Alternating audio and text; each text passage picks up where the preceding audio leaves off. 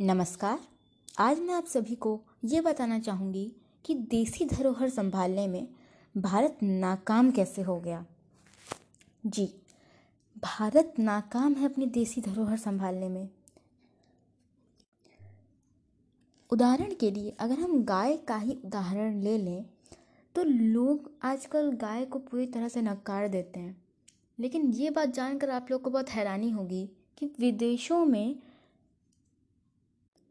गाय से ऐसे लोगों का इलाज किया जाता है जिन्हें मानसिक बीमारी होती है, और इस थेरेपी को काउ कडलिंग के नाम से जानते हैं। अमेरिका के डेयरी फार्म्स के मालिक का मानना ये है कि जो गाय का हार्ट रेट होता है वो इंसानों के मुकाबले कम होता है और तापमान ज़्यादा होता है, उससे लोगों को बहुत ज़्यादा रिलैक्स महसूस होता है, उनका आत्मविश्वास बढ़ता है और डर भी कम होता है। साथ में अमेरिका में नब्बे मिनट के लिए इस थेरेपी के लिए बाईस हज़ार रुपये लोग लगा देते हैं। यूरोप में ऐसे लोगों का इलाज किया जाता है जिनको मानसिक बीमारी है, जो लोग निराश हैं, जिनको एंग्जाइटी से पीड़ित हैं। स्विट्ज़रलैंड और नीदरलैंड में तीन घंटे की थेरेपी होती है और लोग चार हज़ार रुपये देते हैं, और उसे वहाँ पे एक बहुत अद्भुत नाम दिया गया है, काम्युनिकेशन। हम लोग अंग्रेज़ी में कहते हैं कम्युनिकेशन, तो वैसे ही इसे काम्युनिकेशन का नाम दिया गया है। इसका अर्थ है गाय से संवाद। ऋग्वेद में गाय को देवी की संज्ञा दी गई है। गाय का दूध हमारी प्रतिरोधक क्षमता बढ़ाने में हमारी सहायता करता है। भारत विश्व का सबसे बड़ा दुग्ध उत्पादक देश है और इसका व्यापार करीब छः लाख करोड़ से भी ज़्यादा का है। इससे रो, रो, रोग प्रतिरोधक क्षमता बढ़ती है और मानसिक मजबूती भी मिलती है।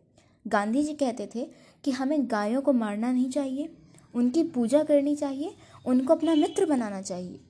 बाल गंगाधर तिलक कहते थे कि ज़रूरत पड़े तो मुझे मार दो, परंतु गायों को छोड़ दो।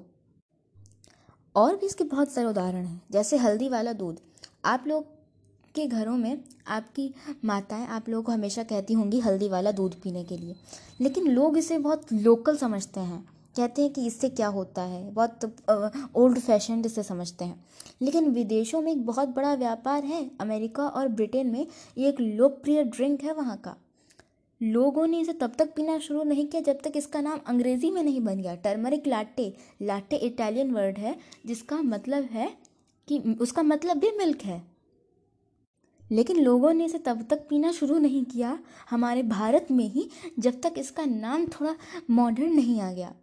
भारतीयों ने योगा को छोड़ दिया था, तब तक नहीं अपनाया जब तक कि योग से योगा नहीं हो गया, इसका नाम भी अंग्रेज़ी मॉडर्न नाम तक चाहिए लोगों को। अमेरिका में लोग एक लाख बयासी हज़ार करोड़ रुपए खर्च करते हैं योग करने के लिए। वहाँ पर योग का बाजार करीब एक लाख पंद्रह हज़ार करोड़ है लगभग। दो हज़ार बाईस तक दुनिया में हल्दी का बाजार चौदह हज़ार पाँच सौ करोड़ रुपए होने का अनुमान है। आपने गांव में लोगों को देखा होगा कि वो लोग नीम के दातून से अपने दांतों को साफ़ करते हैं, ब्रश करते हैं, लेकिन विदेशों में इसे च्यू स्टिक्स के नाम से बेचते हैं। आपको तो यहाँ भारत में शुक्र मनाइए कि आपको मुफ्त में मिल जाती है, वहाँ पर लोगों को दो सौ रुपये तक खर्च करना पड़ता है एक दातून के लिए। सोचिए, आपको आसपास देख लेंगे कहीं भी आपको नीम का पेड़ मिल जाएगा, आप एक टहनी तोड़ के अपने दांतों को उससे ब्रश कर सकते हैं, लेकिन नहीं, विदेशों में से इसके लिए दो सौ रुपये देने पड़ते हैं। और हम सबको जो चीज़ मुफ्त में मिलती है हम उसकी अहमियत तक भूल गए हैं। ऑस्ट्रेलिया में चारपाई को इंडियन ट्रेडिशनल डे बेड के नाम से बेचते हैं। भारत में आपको ये मात्र पाँच सौ रुपये में मिल जाएगी, लेकिन विदेशों में पचास हज़ार रुपये देने पड़ते हैं इसके लिए। अमेरिका में शिवलिंग को ग्रैटिट्यूड रॉक के नाम से बेचा जाता है। वहाँ के लोग मानते हैं कि प्रकृति से जुड़ने का माध्यम है ये। सोचिए, विदेशों में लोग इन सब चीज़ों को अपना रहे हैं, लेकिन हम लोग क्यों भूल गए। ऋग्वेद, जितने वेद हैं वो सब भारत में लिखे गए, ये सारे पुराण भारत में लिखे गए, लेकिन नहीं, दुनिया में सबसे ज़्यादा जिस देश में रिसर्च होती है वेदों के ऊपर वो देश भारत है। भारत नहीं है, बिल्कुल भी नहीं है, जर्मनी है वो देश। जहाँ पर सबसे ज़्यादा वेदों के ऊपर रिसर्च की जाती है। जर्मनी के लोग कहते हैं भारत से कि जहाँ जहाँ कि ये आपके देश में जितने भी वेद के ज्ञाता हैं आप उन्हें हमें सौंप दीजिए। ये सब चीज़ें कितनी बड़ी सॉफ्ट पावर है हमारी, लेकिन हम लोग इसी को भूल गए हैं।